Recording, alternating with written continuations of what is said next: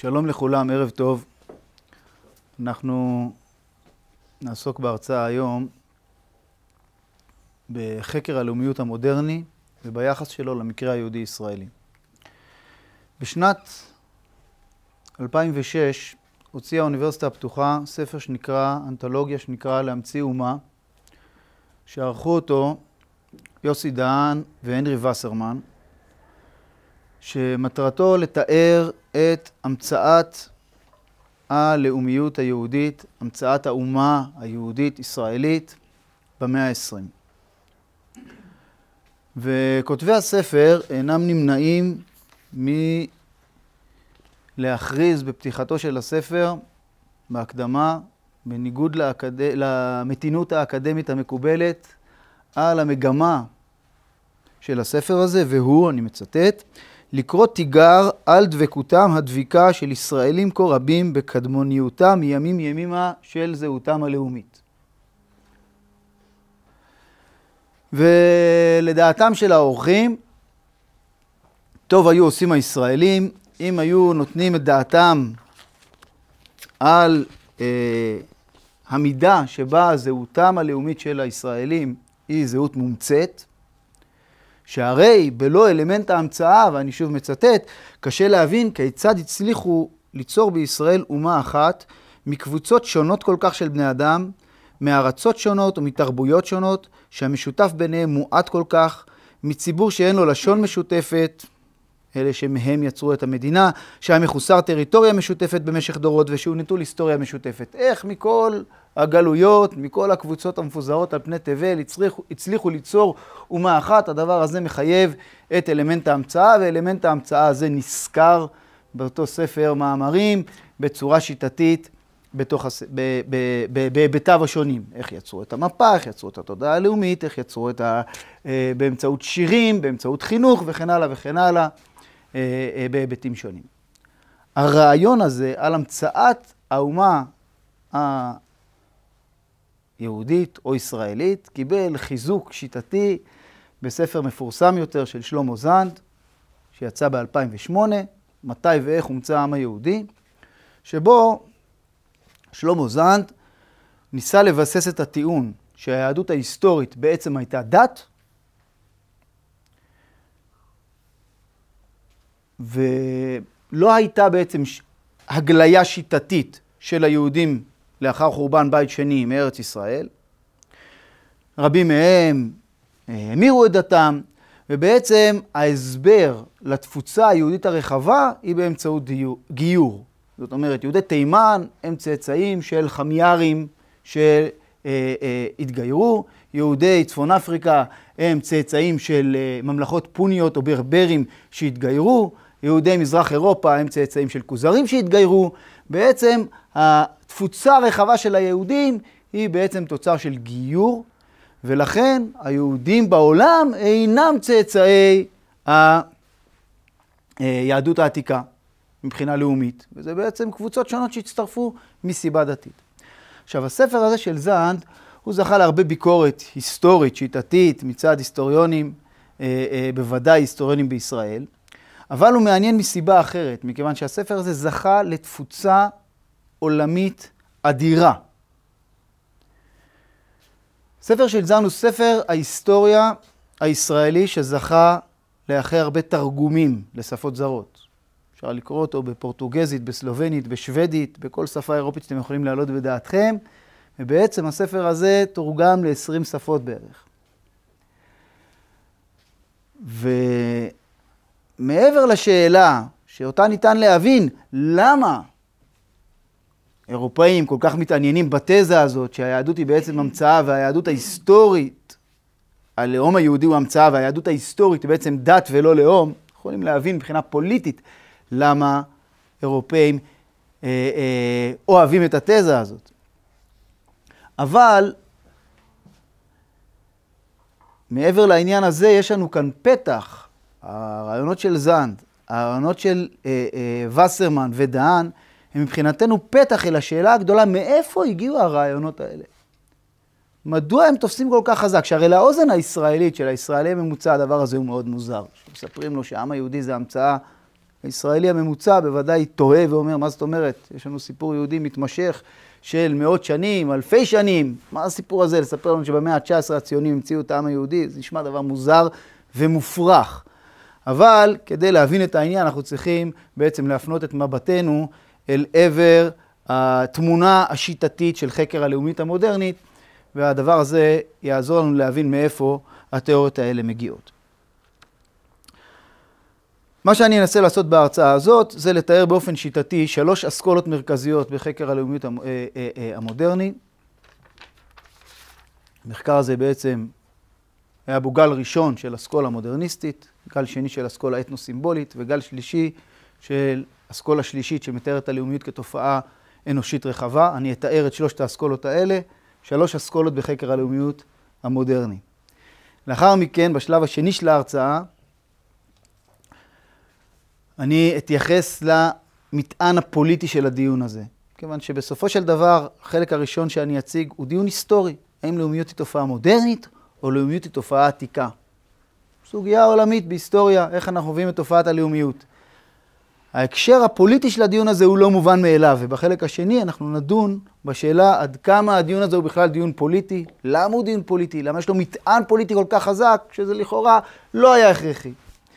בחלק השלישי והאחרון של ההרצאה אני אתייחס ביחס, גם המפורש וגם המובלע, של שלושת האסכולות האלה למקרה היהודי והישראלי. אנחנו נראה שבשלושת האסכולות האלה, בכל אחת מהן, אפשר לזהות מאפיינים מובהקים איך הם מתייחסים למקרה הישראלי. האם המקרה הישראלי הוא בעצם איזשהו סוג של חריג, סוג של אנומליה שלא מסתדר, ולכן כל הזמן צריך להתאים אותו ולתפור לו חליפות מיוחדות בהתאם למאפיינים שלו, או שאנחנו רואים בו איזשהו דגם פרדיגמטי שתואם היטב את האסכולה או את הפרדיגמה, או אה, אה, בזה נסיים, באופן שבו האסכולה השלישית מתייחסת למקרה הישראלי, וזה בעצם יזמין את הדיון של ההרצאה הבאה, שבו נעסוק בהקשר של ההיסטוריה של הלאומיות היהודית. אז אני פותח בחלק הראשון, שלוש אסכולות בחלק, בחקר הלאומיות. חקר הלאומיות המודרני, אפשר לומר שהתחיל בשלהי מלחמת העולם השנייה, כמובן אני עושה הכללה בעניין הזה.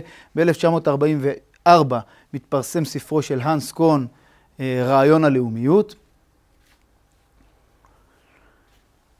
האנס קון בעצמו יהודי יליד פראג, תלמידו של בובר, שעלה לארץ בשנות ה-20, ואחרי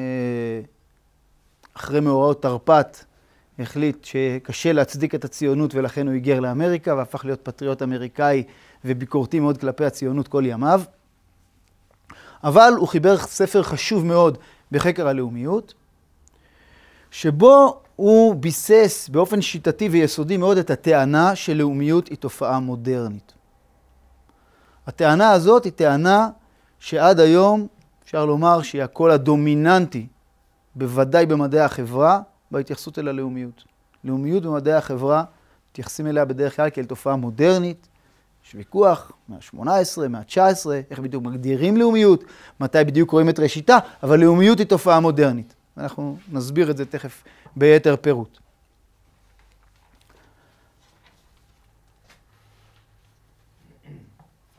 הלאומית היא תופעה מודרנית על פי קון, והרעיון הזה בעצם תופס תאוצה בפרט בשנות ה-80 עם פרסומם של שלושה ספרים מפורסמים, ספרו של אנדרסון, קהיליות מדומיינות, ספרו של גלנר, לאומים ולאומיות, ו... אה, אה, של הובסבאם, לאומיות ולאומים מאז עידן המהפכה. שלושה היסטוריונים שתיארו כל אחד בדרכו את הלאומיות כתופעה מודרנית, ובעצם הגל המרכזי ש... אה, של התייחסות אל הלאומיות כאל תופעה מודרנית מגיע לשיאו משנות ה-80 של המאה ה-20. מה הטענה הזאת בדבר היותה של הלאומיות תופעה מודרנית? שהרי אף אחד לא מכחיש שהיו קבוצות של שייכות, של סולידריות בין בני אדם, גם בתקופה הקדם-מודרנית. אנשים היו פטריוטים של אה, העיר שלהם, של המדינה שלהם, של הצבא שלהם. אנשים היו אה, אה, בתקופות שונות בעלי תחושות של אה, סולידריות אתנית, דתית, תרבותית, כזאת ואחרת. אז מה המשמעות של הטענה של לאומיות היא תופעה מודרנית? מה התכוונו אותם חוקרים שהפכו להיות מיינסטרים אה, בטענה של לאומיות היא תופעה מודרנית? התשובה לכך שכאשר מדובר על לאומיות בהקשר הזה, מדובר על לאומיות פוליטית. זאת אומרת, לא לאומיות במובן של סולידריות אה, כללית, או של שייכות לקבוצה דתית, או קבוצה אתנית, או תודעת מוצא משותף לאיזושהי אה, קבוצת שבטים. זה היה גם בתקופה הקדם-מודרנית. אבל מה שמאפיין את התקופה המודרנית זאת הדרישה שאותה סולידריות אתנית, תרבותית, לשונית, תקבל ביטוי פוליטי, עצמאות פוליטית, ריבונות פוליטית. זאת אומרת, כל בני הלאום אמורים להיות מרוכזים במדינת לאום אחת, ובה אמורים להיות בעיקר או רק בני הלאום. זה הרעיון הלאומי המודרני. הדרישה הפוליטית לביטוי או לזיהוי של הממד התרבותי אתני-לשוני עם הממד הפוליטי, לטענת אותם חוקרים, זה, זוהי תופעה מודרנית, זה מופע מודרני. עכשיו יש הגדרות שונות למהי בדיוק הלאומיות המודרנית בין החוקרים המודרניסטים עצמם. אין הסכמה לגבי העניין הזה. יש כאלה שמדגישים מאוד את העניין הזה שזה יחלחל אל ההמונים. כיוון שאומרים, אולי היה, הרעיון הלאומי הזה היה קיים בתקופה קדם מודרנית, אבל הוא לא חלחל אל ההמונים. ההמונים, העיקר הפשוט, לא עניין אותו הרעיון הלאומי, הזהות הלאומית, אולי היה לו איזה זהות דתית, אולי איזה שייכות אתנית, אבל מה שעניין אותו מבחינת השלטון, זה שהשלטון לא יטיל עליו יותר מדי מיסים, ושלא יתעלל בו יותר מדי ולא יעריץ יותר מדי. אבל האם השלטון הזה מבטא אותו מבחינה אתנית ותרבותית, זה לא עניין אותו. זאת הטענה המודרניסטית. ממילא, תשומת הלב של החוקרים המודרניסטים עברה להיות בשאלה מתי בדיוק צומחת התודעה המודרנית, שבה לבני אדם חשוב מאוד שהשלטון הפוליטי יבטא אותם, יבטא את זהותם התרבותית, הלשונית והאתנית, בהרכבים שונים של המרכיבים האלה במקומות שונים בעולם. אז מתי זה מתחיל ולמה זה מתחיל? לשם מופנה תשומת הלב, ואכן ניתנים לזה תשובות שונות, יש כאלה שמדברים על המאה ה-18 והמהפכה הצרפתית, האם מדובר שם על לאומיות, האם לא מדובר שם על לאומיות, זה עניין של הגדרות. רבים מדברים על הלאומיות הגרמנית הרומנטית של ראשית המאה ה-19, אה, התגובה של פיכטה ואינטלקטואלים גרמנים אל הכיבוש הצרפתי, כיבושי נפוליאון ב-1806 בפרוסיה, בקרבות יינה ואורשטט ובמקומות אחרים, וכן הלאה וכן הלאה. אז ממקמים במקומות שונים אי שם במאה ה-18 וה-19 את ראשיתה של הלאומיות. ולגבי השאלה מדוע היא צומחת בתקופה הזאת, אז שוב ניתנים תשובות שונות. יש מי שתיארו תהליך פילוסופי, שבו עניין הריבונות, כמו שהוא מתפתח בפילוסופיה של המוסר של קאנט, אחרי זה לובש צורה אצל אה, אה, אה, אה, ההוגים הלאומיים, ומדובר על ריבונות עצמית של העמים. זאת אומרת, יש פה איזה תהליך פילוסופי.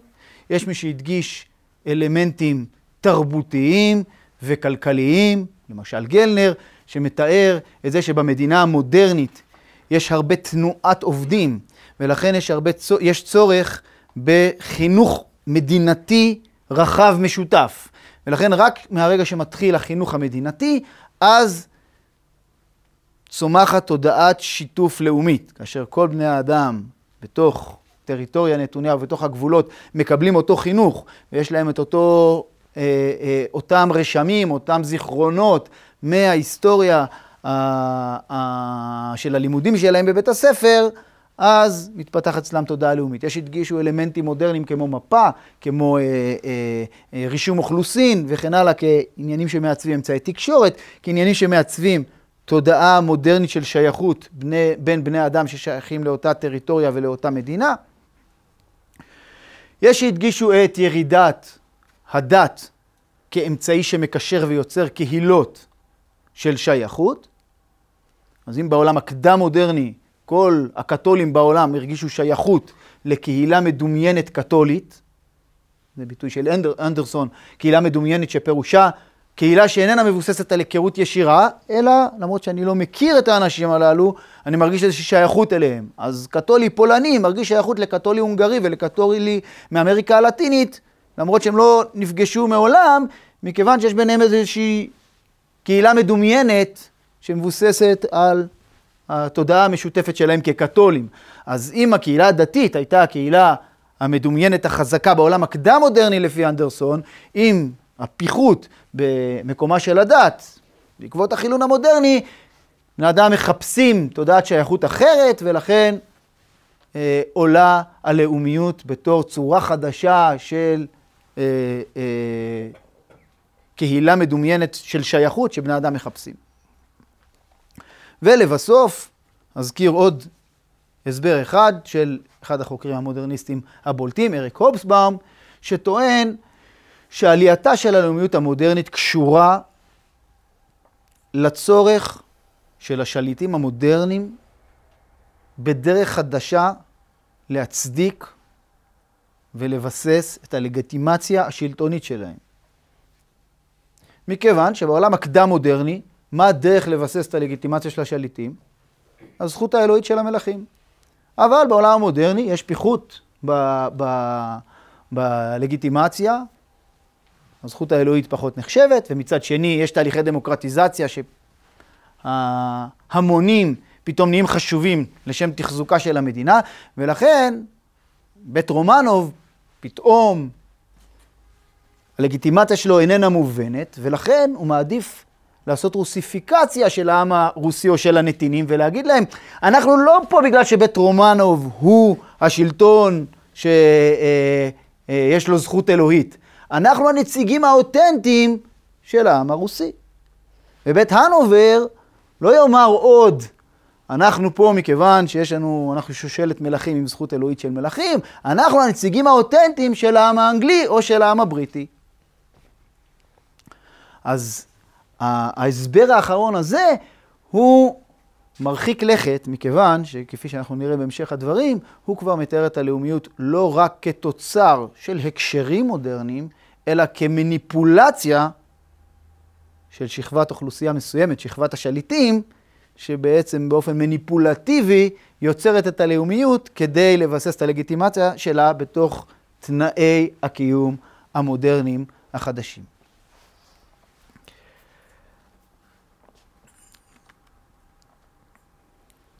האסכולה המודרניסטית זכתה לביקורת בקרב אה, אה, חוקרים שונים, שהצביעו על הבעיה בתיאור הלאומיות כתופעה מודרנית בשעה שהרבה מהתופעות המודרניות אי אפשר לראות אותן שלא בהקשר של הרקע ההיסטורי שלהם.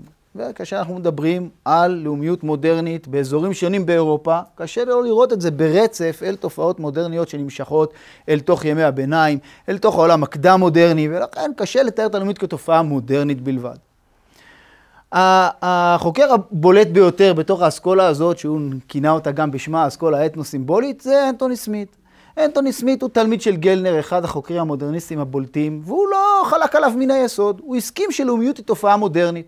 הוא אומר, אתה לוקח את העיקר בימי הביניים, בתוך איזשהו אה, אה, סדר דברים פאודלי, האם באמת בעיקר אה, סקסוני או עיקר אה, אה, וסטפלי, מה שמעניין אותו באמת זה אה, אה, האם השליט שייך לאותה אומה שלו, שייך לאותו אה, אה, קבוצה גרמנית כמוהו, כנראה שלא, מה שמעניין אותו זה לשרוד בתוך סדר הדברים הפאודלי, והסיפור הלאומי פחות מעניין אותו.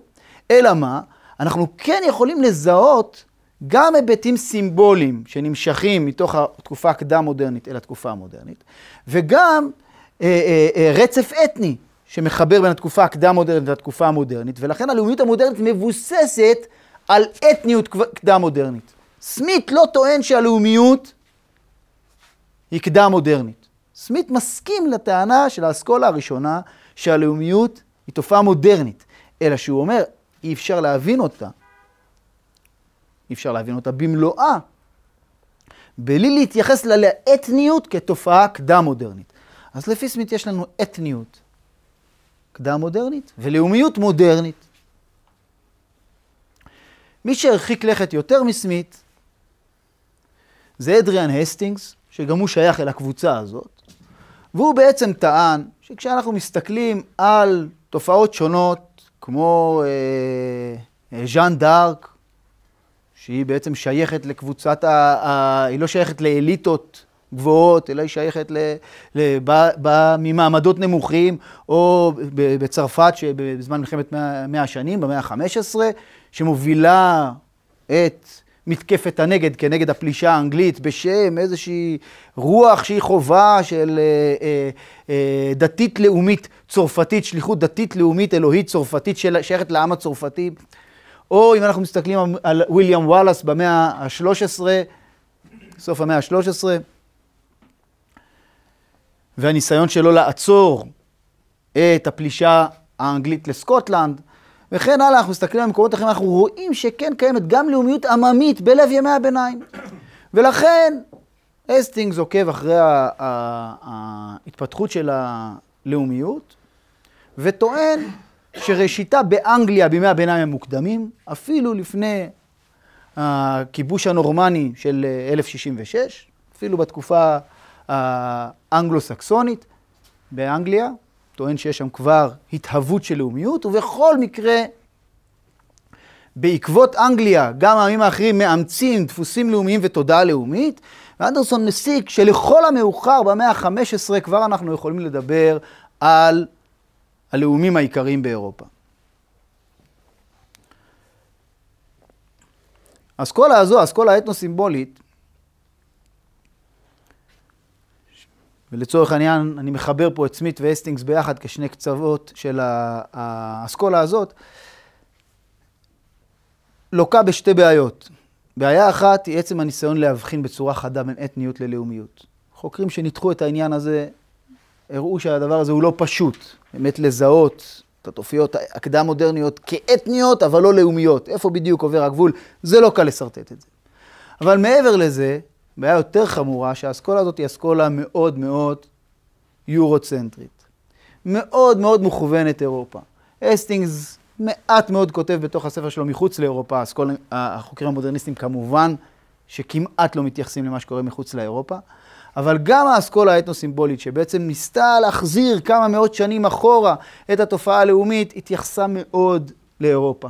ולכן היא בעצם לא התייחסה ברצינות מספקת למה שקורה באירופה, מחוץ לאירופה, כדי לנסות להבין את התופעה של הלאומיות במבט עולמי רחב ובמבט היסטורי רחב, שחורג מתוך התנועה המקומית של אירופה של מהמאה ה-17 או ה-16 אל המאה ה-18 וה-19.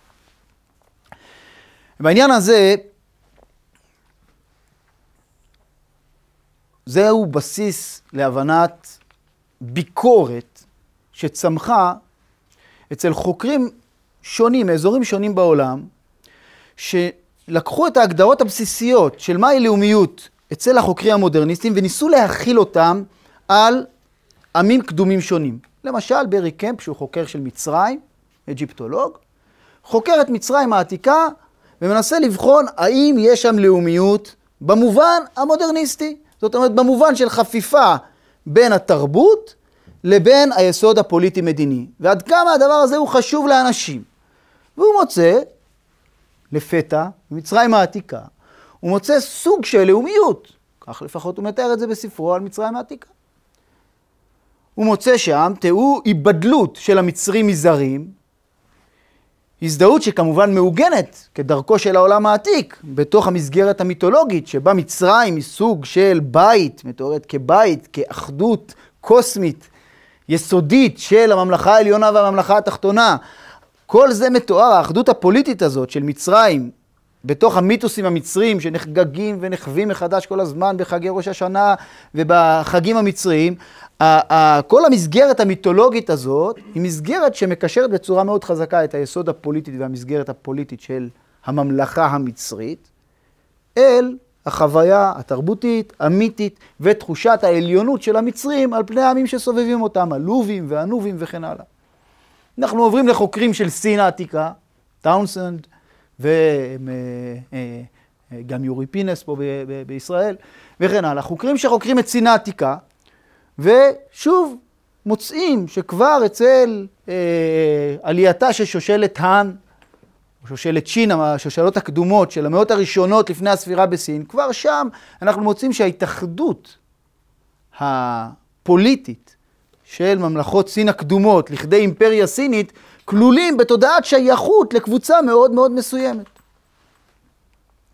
הדברים האלה פשוטים עוד יותר כאשר אנחנו מדברים על ממלכות קטנות של אה, אה, מהעת העתיקה שיש בהם זהות מאוד מאוד קרובה של דת לאום, כמו אדום או מואב או ארם, ממלכות באזור שלנו, שבהם יש אל מקומי, והאל המקומי והשייכות אליו הוא חלק מהביסוס העמוק ביותר של הזהות של בני הממלכה. כתוצאה מכל הביקורות האלה, מתשומת הלב לרעיונות לאומיים או כמו לאומיים, שנוכחים במידה רבה גם בתקופה הקדם-מודרנית, בתקופה העתיקה, פיתחו כמה חוקרים תמונה רחבה יותר, או הציגו תמונה רחבה יותר של ההיסטוריה, ככזו שבה אנחנו מוצאים באזורים שונים בעולם, בתקופות שונות בעולם, את הנטייה הלאומית של הזיהוי בין המרכיב הפוליטי למרכיב הזהותי, תרבותי, אתני, לשוני. ובעצם, רק מכיוון שבאירופה בתקופה מסוימת, ומסיבות מסוימות, הייתה שקיעה של היסוד הלאומי, רק מהסיבה הזו, הלאומיות באירופה נחווית כתופעה מאוד מאוד חדשה בתקופה המודרנית. אבל בעצם אי אפשר להכליל ולקבוע שלאומיות ככלל היא תופעה מודרנית.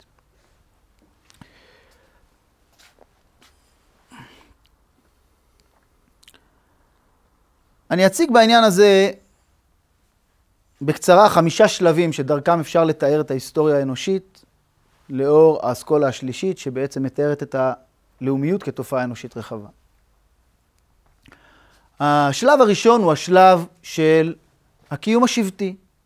אנתרופולוגים שמתארים שבטים, מתארים צורות שונות של קיום שבטי, lineage, clan, band, משטרי chief וכן הלאה. התיאורים האלה של אה, מסגרות שבטיות שונות, בכולן מאוד ברור שיש קשר בין המרכיב הזהותי והתרבותי לבין, המס... לבין הסיפור הפוליטי. לא ברור לגמרי מה זה בדיוק פוליטי בתוך השבט, אבל ההיררכיה של זקני השבט, של אה, אה, אה, מי יכול ליטול חלק באספות שבטיות וכן הלאה, באופן מאוד מאוד ברור קשורה ושייכת למי שייך אל האנחנו התרבותי, המיתולוגי, אל האלים המקומיים, אל הגיבורים המקומיים, אל המסורות המקומיות של השבט. אין אפשרות למישהו שהוא מבחוץ ליטול חלק בתוך ההיררכיה הזאת, או ליטול חלק בהנהגה, או ליטול חלק בתוך הסדר הפוליטי. זאת אומרת, בוודאי שבתוך שבטים קדומים יש קשר בין הפוליטי לבין הזהותי-תרבותי, בין הארגוני לבין הזהותי. אלא שיש מי שאומר שכל זה עדיין לא שייך ללאומיות, אם אנחנו מגדירים לאומיות רק כמשהו מדומיין ששייך לקהילות גדולות ולא על קבוצות קטנות. אבל מבחינת הרעיון, חשוב לשים לב שגם הקיום השבטי קושר בין הזהות לבין המסגרת והארגון. השלב השני הוא השלב של ערי מדינה. ערי מדינה שאנחנו מוצאים אותם במקומות שונים בעולם, בין אם זה בשומר, ראשיתה של היסטוריית הכתב באלף הרביעי, האלף השלישי לפני הספירה, ערי המדינה בשומר, ובין אם זה ערי המדינה ביוון. ערי המדינה גם הן מאופיינות בצורה ברורה בקשר ברור בין היסוד הפוליטי ליסוד התרבותי. אמנם בתרבויות או ציוויליזציות מפותחות כמו בשומר או כמו ביוון הקדומה, יש איזושהי מסגרת מיתולוגית משותפת לערי המדינה. אז יש איזה פנתיאון משותף, שכולם מכירים את האלים והאלות המרכזיים וכן הלאה. אבל לכל עיר יש את האלים הספציפיים שלה, יש את הגיבורים הספציפיים שלה, המיוחדים לה.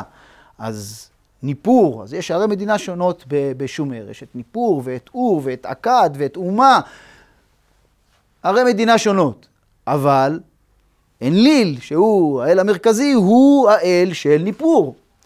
וממילא תושבי העיר מרגישים שייכות אל הסיפורים עליו, אל אה, אה, המיתולוגיות הספציפיות שקשורות אליו, אל הסיפורי גיבורים שקשורים לעיר. יכולים להיות כמה ערים שיש להן את אותו אל, או את אותה אלה, אבל סיפורי הגיבורים הם ספציפיים ומשתנים מעיר לעיר. סיפורים מיתולוגיים מסוימים שמשתנים מעיר לעיר. והקשר וה, ו, ותחושת הקיום, תחושת המשמעות אה, אה, של בני העיר קשורה במסורות הספציפיות המקומיות של בני העיר, והדבר הזה הוא מה שמייצר את הפטריוטיות, את הנכונות למסור את הנפש בקרב עבור העיר, להילחם בעבור העיר. באותו אופן הדברים פועלים גם ביוון. גם ביוון, כאשר אנחנו מדברים על יוון, על אתונה, או על ספרטה, או על תיבאי, או על קורינטוס, או על אה, אה, אולימפיה, או על ערי המדינה השונות ביוון, גם שם אנחנו נמצא שבכל עיר יש לה את האל או את האלה הספציפיים שלה. המוקד התרבותי של העיר קשור אל אש התמיד שעומדת במרכז העיר, והשייכות של בני העיר קשורה בצורה עמוקה אל התרבות המקומית, שהיא זו שמקנה להם משמעות, והם רואים זיקה אדוקה בינה לבין הארגון הפוליטי של העיר, שכאזרחים הם יכולים ליטול בו חלק, להשפיע, אם זה בערי מדינה דמוקרטיות באמצעות האפשרות לבחור ולהיבחר, ואם במסגרת המלחמה בעבור העיר והתרומה לעיר וכן הלאה וכן הלאה.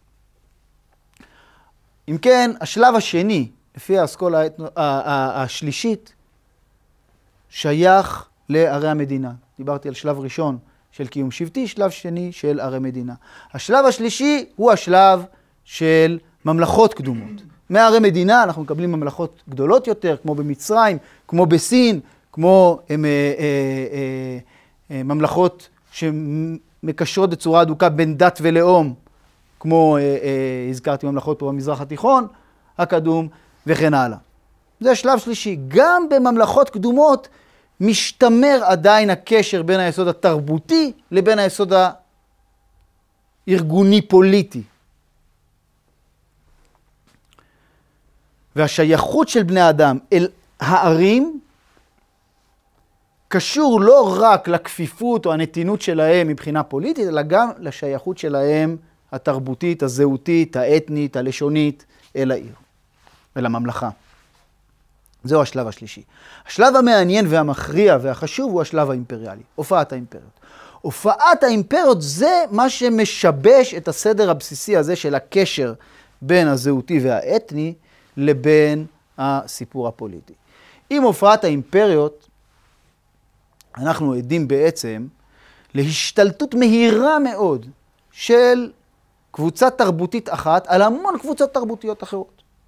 בין אם אנחנו מדברים על, כבר על האימפריה של שומר ואכד, ובין אם אנחנו מדברים אחר כך על אשור הקדומה, על בבל, על, על אשור המאוחרת, ואחר כך על הפרסים, אה, המקדונים, הלניסטים וכן הלאה. כמובן האימפריה הרומית וכן הלאה. כאשר אנחנו מדברים על אימפריות גדולות שכובשות שטחים עצומים בקצב מהיר מאוד, אין אפשרות להכיל אל תוך התרבות או להטמיע אל תוך התרבות קבוצות תרבותיות רחוקות ושונות כל כך. ולכן, מה שקורה זה מתפתח מודל שבו היסוד הפוליטי מתנתק מהיסוד התרבותי. וכך, יש לנו אימפריות שהזיקה בינם לבין הנתינים, או בינם לבין האזרחים, היא זיקה פוליטית, אבל היא לא זיקה תרבותית. ואנחנו מוצאים שבתוך האימפריות מתפתחות אפשרויות שונות איך לשמר את הזהות תחת האימפריה. יש אימפריות מסוימות שמאפשרות לקבוצות לשמר את הזהות הקודמת שלהם תמורת נאמנות פוליטית. האימפריה הפרסית מפורסמת בגישה הזאת, רק באזור שלנו, של ארץ ישראל, אנחנו יודעים שהתקיימו בעת העתיקה שמונה מדינות, המילה מדינה משמעותה מחוז, מחוזים בתוך נפת או נציבות עבר הנהר, שאליה האזור הזה היה שייך, מתוך 20 נציבויות גדולות של האימפריה הפרסית, יש את נציבות עבר הנהר, ורק באזור שלנו יש לנו את מדינת יהוד, או מדינת יהודה, יהוד מדינתה, מדינת שומרון, מדינת אשדוד, מדינת הפיניקים, מדינת קדר של הערבים בדרום. האפשרויות השונות לשמר את התרבות הקודמת תמורת נאמנות פוליטית אל האימפריה הפרסית. מאידך, יש אימפריות שכן מייצרות תהליכי הטמעה איטיים. האשורים בשלבים מסוימים מבצעים אשוריזציה של העמים הנכבשים. בשלבים אחרים הם הופכים אותם לנתינים שמחויבים לחלוטין אל האימפריה. וכך היסוד האשורי למשל, בממלכת אשור, או היסוד הבבלי בממלכת בבל, משתמר, והוא זה שמשמר, מניע מבחינה תרבותית את הבבלים או את האשורים לפעולה, האשורים שמאמינים באל אשור כמי שהולך לפניהם, כמי שנבחר על ידי האלים האחרים בממלכת הדמוקרטיה של האלים. אה, אה, לנהל את העניינים, כך לפי המיתולוגיה המסופוטמית. והוא מבחינתם אה, נותן את היתרון לאשורים על פני העמים האחרים הנכבשים. כך שהיסוד הלאומי גם בתוך האימפריות נשמר, אבל הוא נשמר כבר בצורה הרבה יותר מגוונת, ובאפשרויות הרבה יותר, מנעד אפשרויות הרבה יותר גדול, שבו לעיתים יש קשר ברור בין היסוד הפוליטי, ש... של המסגרת הפוליטית שאליה האדם שייך, לבין התרבות שלו והדת שלו האמונות שלו, ולפעמים נוצר נתק כאשר הוא אינו אלא נתין פוליטי, אבל מבחינה תרבותית הוא שייך לקבוצה אחרת לחלוטין. זה אם כן השלב הרביעי, השלב האימפריאלי. השלב הזה הוא שלב שמשפיע בצורה חזקה מאוד על אירופה.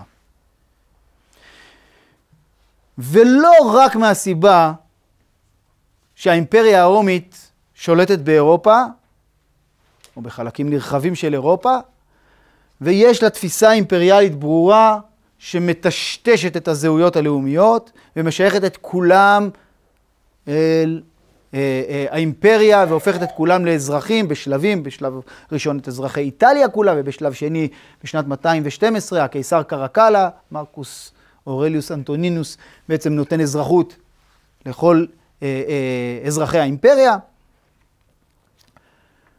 לא רק מהסיבה הזאת. יש סיבות נוספות לכך שבאירופה מטשטשות או נחלשות הזהויות הלאומיות. אחת הסיבות הבולטות, ההתפשטות של הנצרות. הנצרות היא בעצם סוג חדש של דת. מכיוון שהדתות הקדם-מודרניות בדרך כלל הן דתות לאומיות. הן דתות ששייכות לקבוצות מקומיות, גיאוגרפיות ואתניות מסוימות.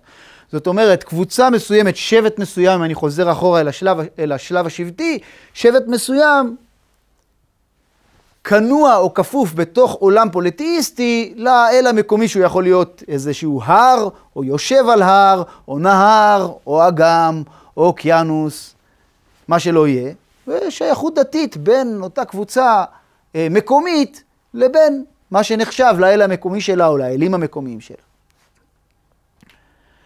הנצרות בעצם, שיוצאת מתוך היהדות ומאמצת את הרעיון של אל אוניברסלי ששייך לכל, אבל בניגוד ליהדות שמפנה את השייכות הדתית או את הפנייה הדתית של האל בפרט לבני ישראל, הנצרות לוקחת את היסוד האוניברסלי של אל אוניברסלי שקיים ביהדות, וכתוצאה מכך הנצרות הפאולינית מפנה את הדת לכל באי עולם. וכך, כפי שמתואר בברית החדשה הנוצרית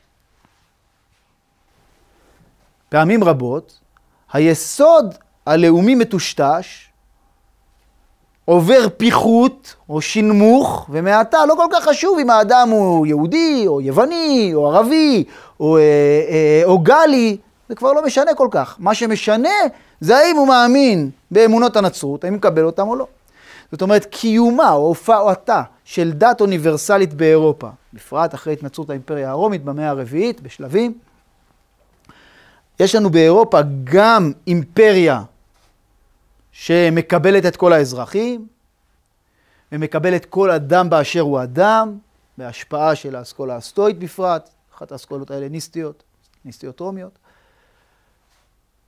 אבל לא רק אימפריה אוניברסלית עם תודעה אוניברסלית, יש לנו גם דת אוניברסלית. והדבר הזה משפיע השפעה מכרעת על התודעה של אירופה בימי הביניים המוקדמים, שבה הזהויות המקומיות והלאומיות נחלשות מאוד. כל זה קשור לעוד גורם אחד שאני לא אעריך בו, שזה הכיבוש של העמים הגרמנים והמבנה של העמים הגרמנים, שגם הוא מבוסס הרבה על מלחמה ועל התארגנות בצבאות מקומיים ולא על שייכות משפחתית, ולכן גם הדבר הזה משפיע על ירידת הסיפור הלאומי באירופה.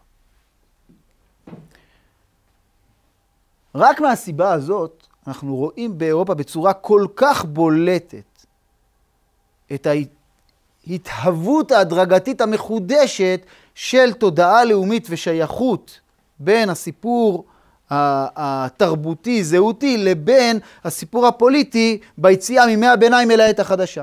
אז יש לנו עוד שלבים אימפריאליים של אימפריות, אימפריה קרולינגית ומאוחר יותר אימפריות אחרות באירופה, אבל מהר... מהרגע שנוצרות מדינות הלאום באירופה, או נוצרות המדינות המודרניות, החזקות יותר באירופה, אנחנו מוצאים שוב את הקשרים שבין הזהות התרבותית, זהותית, לבין הארגון הפוליטי ושייכות שהאזרחים חשים אל המסגרת הפוליטית לא רק כמשהו פונקציונלי, אלא אל משהו שקשור אל הזהות שלהם. הדבר הזה הופך לחלוטין את הטענות המודרניסטיות בדבר היותה של הלאומיות עניין מומצא או עניין מודרני, כמו שלפעמים מתארים, מבינים שלא בצדק את אנדרסון ומשתמשים בביטוי הזה קהילות מדומיינות, כאילו יש פה איזה קהילה מדומיינת שהחלה בתקופה המודרנית. בעצם הקהילה החדשה היא דווקא קהילה אזרחית מהסוג שמתאר הובס. הובס שתיאר את המדינה המודרנית כסוג של אמנה חברתית בין בני אדם שהחליטו, בלי זיקה תרבותית, לבסס את המדינה שלהם על הסכמה. דווקא התיאור הזה הוא תיאור חדש, מכיוון שבהיסטוריה הרחבה, בהרבה מאוד מופעים שלה, אנחנו מוצאים שלבני אדם יש זיהו, או בני אדם יוצרים זיהוי בין המסגרת הפוליטית שלהם לאורך זמן לבין האמונות שלהם, לבין השייכות התרבותית שלהם, לבין השייכות הזהותית שלהם. את התיאור הזה אה, אפשר להצביע על חוקרים בולטים כמו סטיבן גרוסבי, עזר גת, מאוניברסיטת תל אביב, פרסם ב-2013 את הספר ניישנס, שבו יש תיאור מאוד מפורט של ההיסטוריה באופן הזה.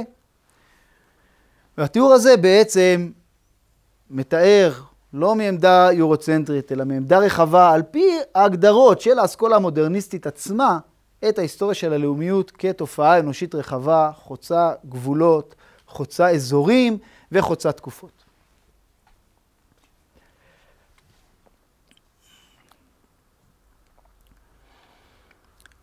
אני אסביר בכמה דקות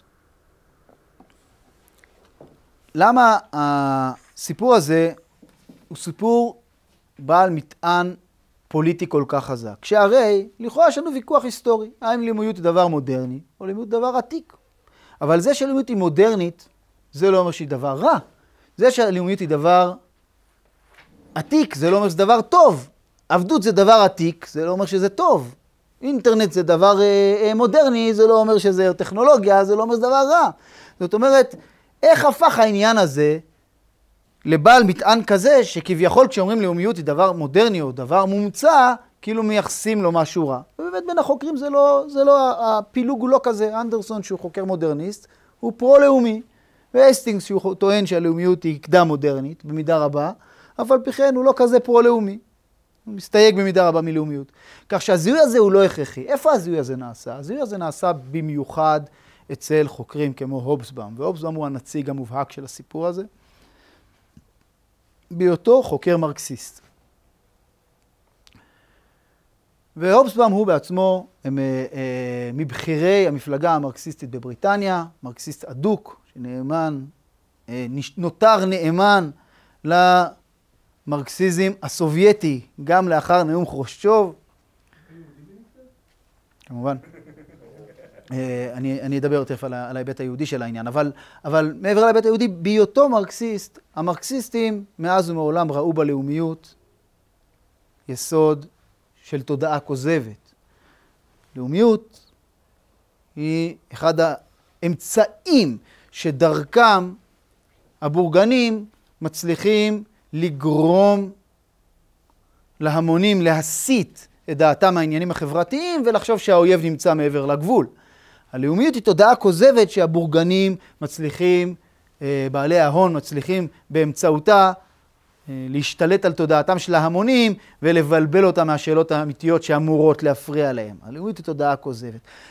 ואובסבאום כקומוניסט ממשיך את הרעיון הזה למרות שהוא נותן לו את הצבע ההיסטורי כמות שהוא הבין אותו, שבו הלאומית תודעה כוזבת, אבל היא תודעה כוזבת במובן הזה שהשליטים משתמשים בלאומיות כדי אה, אה, אה, לבסס את הלגיטימציה שלהם בניגוד לאינטרס האמיתי של ההמונים.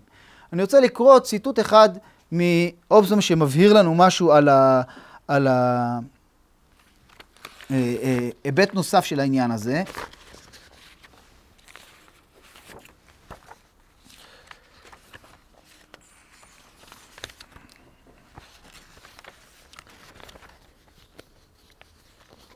אובסבאום מזכיר את זה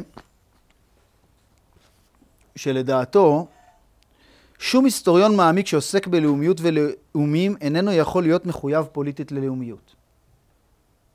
לדעתו, מישהו היסטוריון שהוא בעצמו לאומי, הוא לא יכול להיות היסטוריון טוב.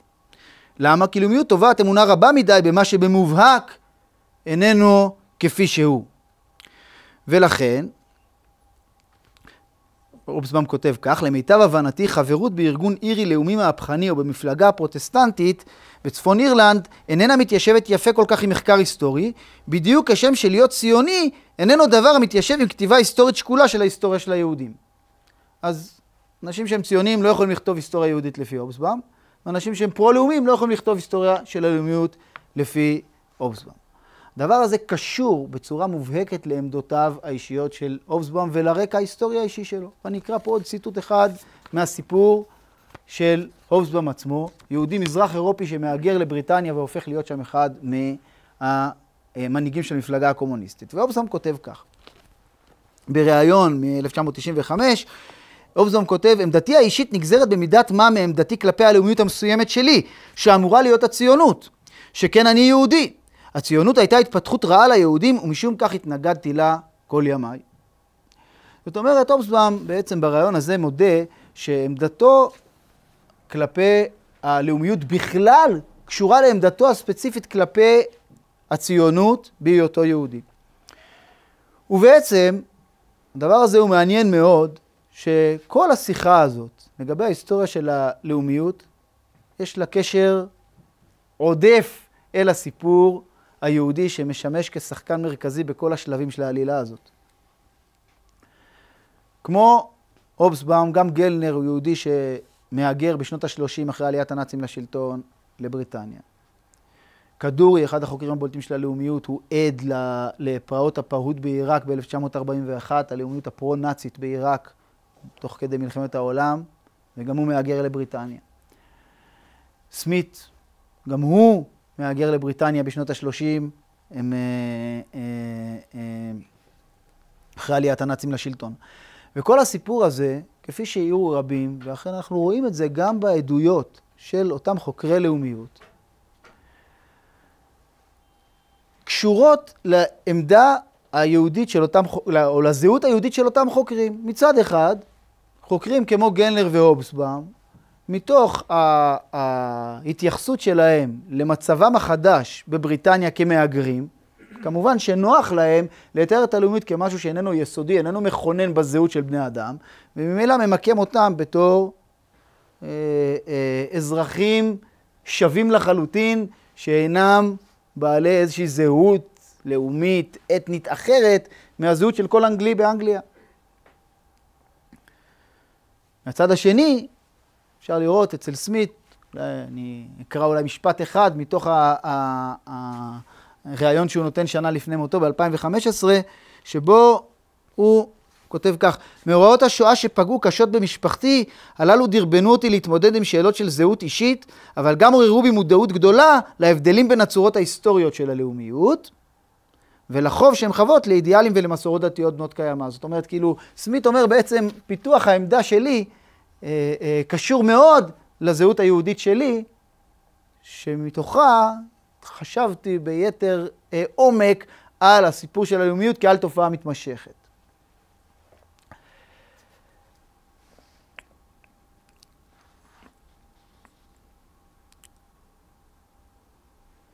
אני רוצה בדקות שנותרו להתייחס, כפי שאמרתי, אל ההתייחסות של האסכולות השונות אל המקרה היהודי, והדבר הזה ישמש בעבורנו מבוא לתיאור, שנתאר בפעם הבאה, את תולדות הלאומיות היהודית.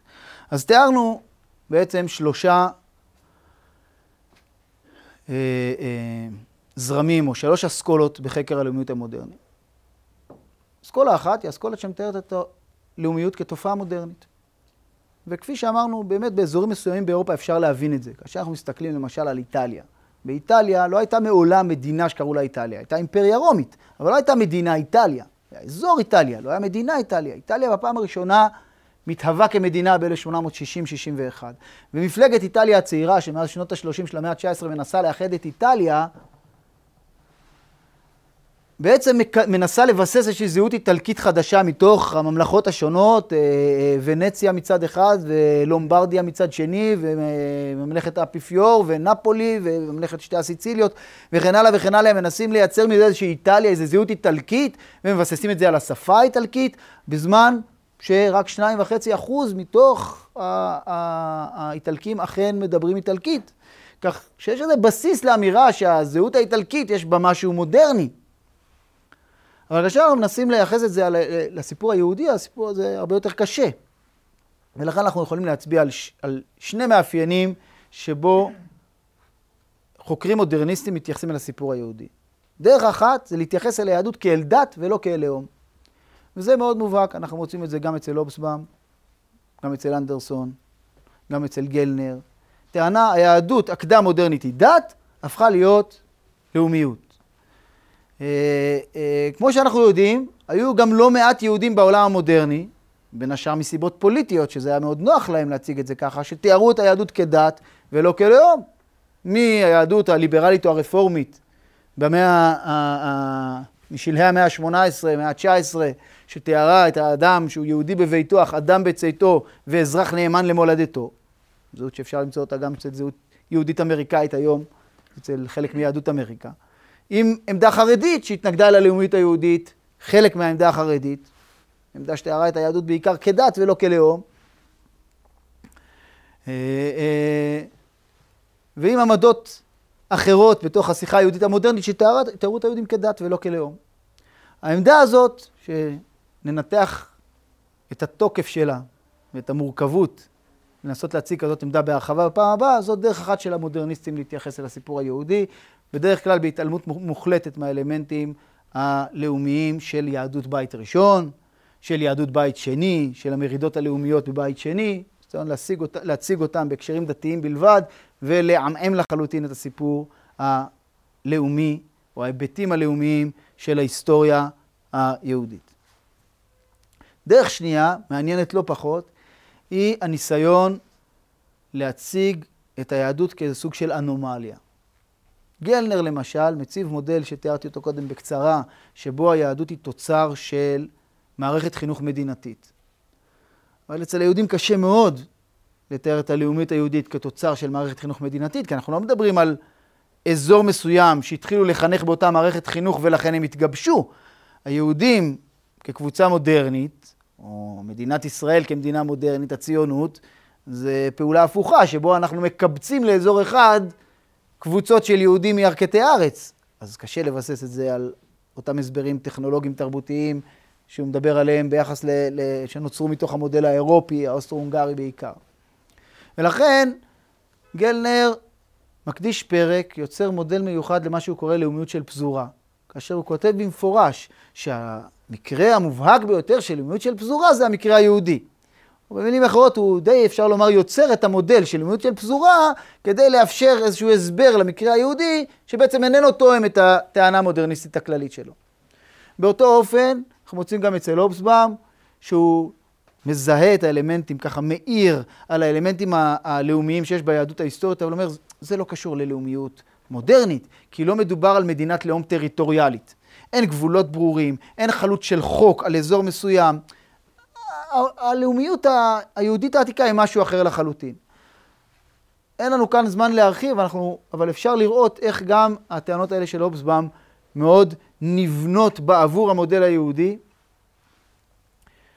וננתח אה, אה, את זה קצת יותר בפעם הבאה ונראה איך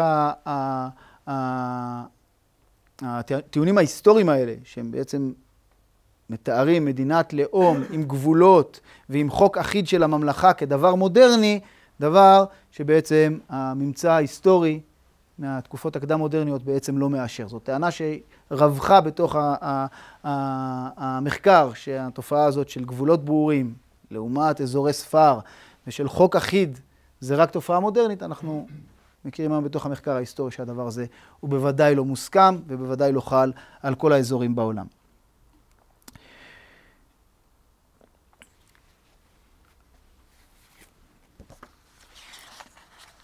מה אנחנו יכולים להגיד על האסכולה האתנו-סימבולית והיחס שלה למקרה היהודי?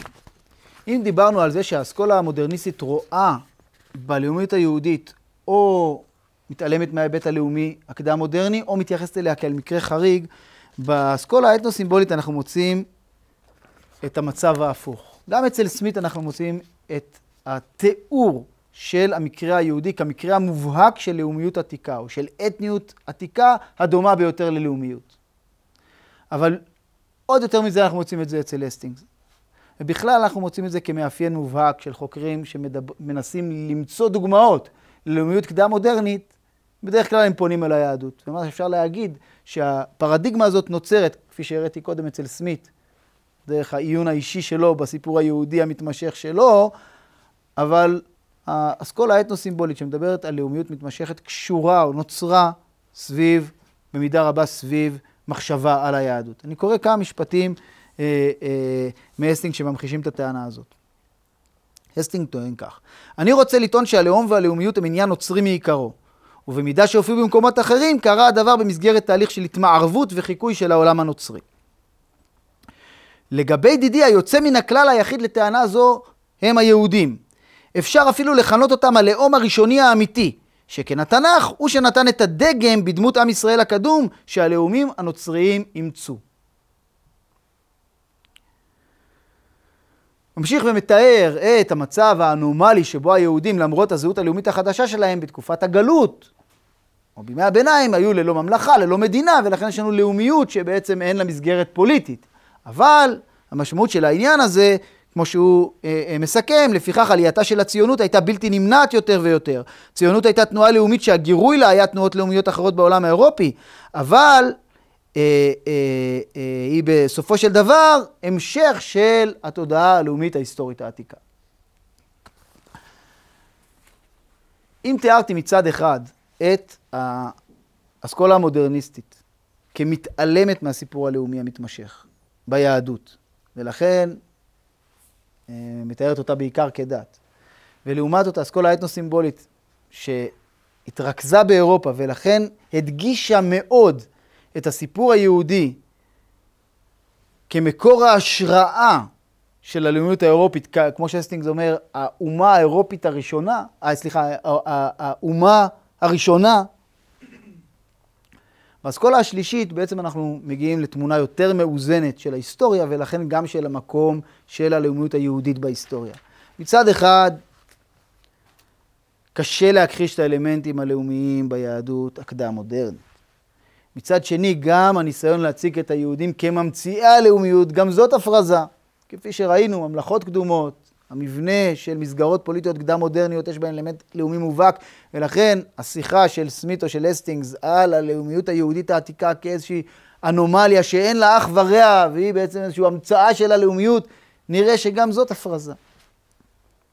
ולכן, אנחנו צריכים מצד אחד לזהות את האלמנטים הלאומיים ביהדות הקדם-מודרנית, אבל מצד שני, לראות אותם על רקע קיומה של לאומיות אה, אה, רחבה בתוך העולם העתיק. ועם כל זה, אפשר להצביע על שני מאפיינים חשובים של הלאומיות היהודית הקדם-מודרנית, שהופכים אותה להיות חשובים להבנת ההיסטוריה של הלאומיות העולמית, ואני אזכיר אותם כעת בקצרה וארחיב עליהם בשבוע הבא, כשנדבר בהרחבה על ההיסטוריה של הלאומיות היהודית. המרכיב הראשון זה הבולטות של הלאומיות היהודית הקדם-מודרנית. על אף מה שאמרתי, שבמסגרות פוליטיות שונות, בין בערי מדינה ובין בממלכות, אנחנו מוצאים אלמנטים לאומיים במקומות שונים בעולם, בתקופות שונות בעולם, אפשר לזהות מאפיינים ספציפיים, מיוחדים, שגורמים לבולטות של התודעה הלאומית בישראל הקדומה. וקל מאוד לזהות לפחות סימן אחד לדבר, בזה שהיהדות הקדומה השאירה אחריה טקסט לאומי מובהק בדמות המקרא, בדמות התנ"ך, שאין לו אח ורע בתוך העולם העתיק. והבולטות או השונות שלו, אה, אה, נבהיר אותם ביתר פירוט בפעם הבאה. אז ראשית אנחנו מדברים על בולטות של המרכיב הלאומי בישראל הקדומה, על אף שהוא לא בלעדי. ההיבט השני זה ההשפעה העצומה שהייתה ללאומיות היהודית הקדומה, כמקור השראה לצמיחת רעיונות הלאומיים בהיסטוריה של הלאומיות האירופית. וכאן אנחנו שוב חוזרים אל המקרא. כיוון שהמקרא, או התנ"ך, מתקדש כחלק מכתבי הקודש של העמים הנוצריים, ממילא, כאשר העמים הנוצריים מחפשים מקור השראה לרעיונות לאומיים, כמו שאמרתי, בשלב התהוות מדינות הלאום באירופה, מקור ההשראה הזמין, הנגיש ביותר מבחינת ארגז הכלים של העמים האירופיים בתוך כתבי הקודש שלהם, זה המקרא. ולכן המקרא מהווה מודל או מקור השראה ברור לצמיחת לאומיות באירופה בימי הביניים ובעת החדשה, וזה המאפיין המובהק השני של הלאומיות היהודית, או המיקום המיוחד שלה בתוך ההיסטוריה של הלאומיות. אז כאשר אנחנו מדברים על האסכולה השלישית ועל הניסיון להסתכל במבט רחב על המקום של הלאומיות היהודית בתוך ההקשר הרחב, נצטרך להפנות את תשומת ליבנו בפרט לשני המרכיבים האלה. במה שונה הלאומיות היהודית הקדומה מתופעות לאומיות עתיקות אחרות, ומהו האופן שבו אנחנו יכולים לזהות את השפעת הלאומיות היהודית בתיווכו של המקרא, שנתקדש על ידי העמים האירופיים, על צמיחת לאומיות בעמים האירופיים.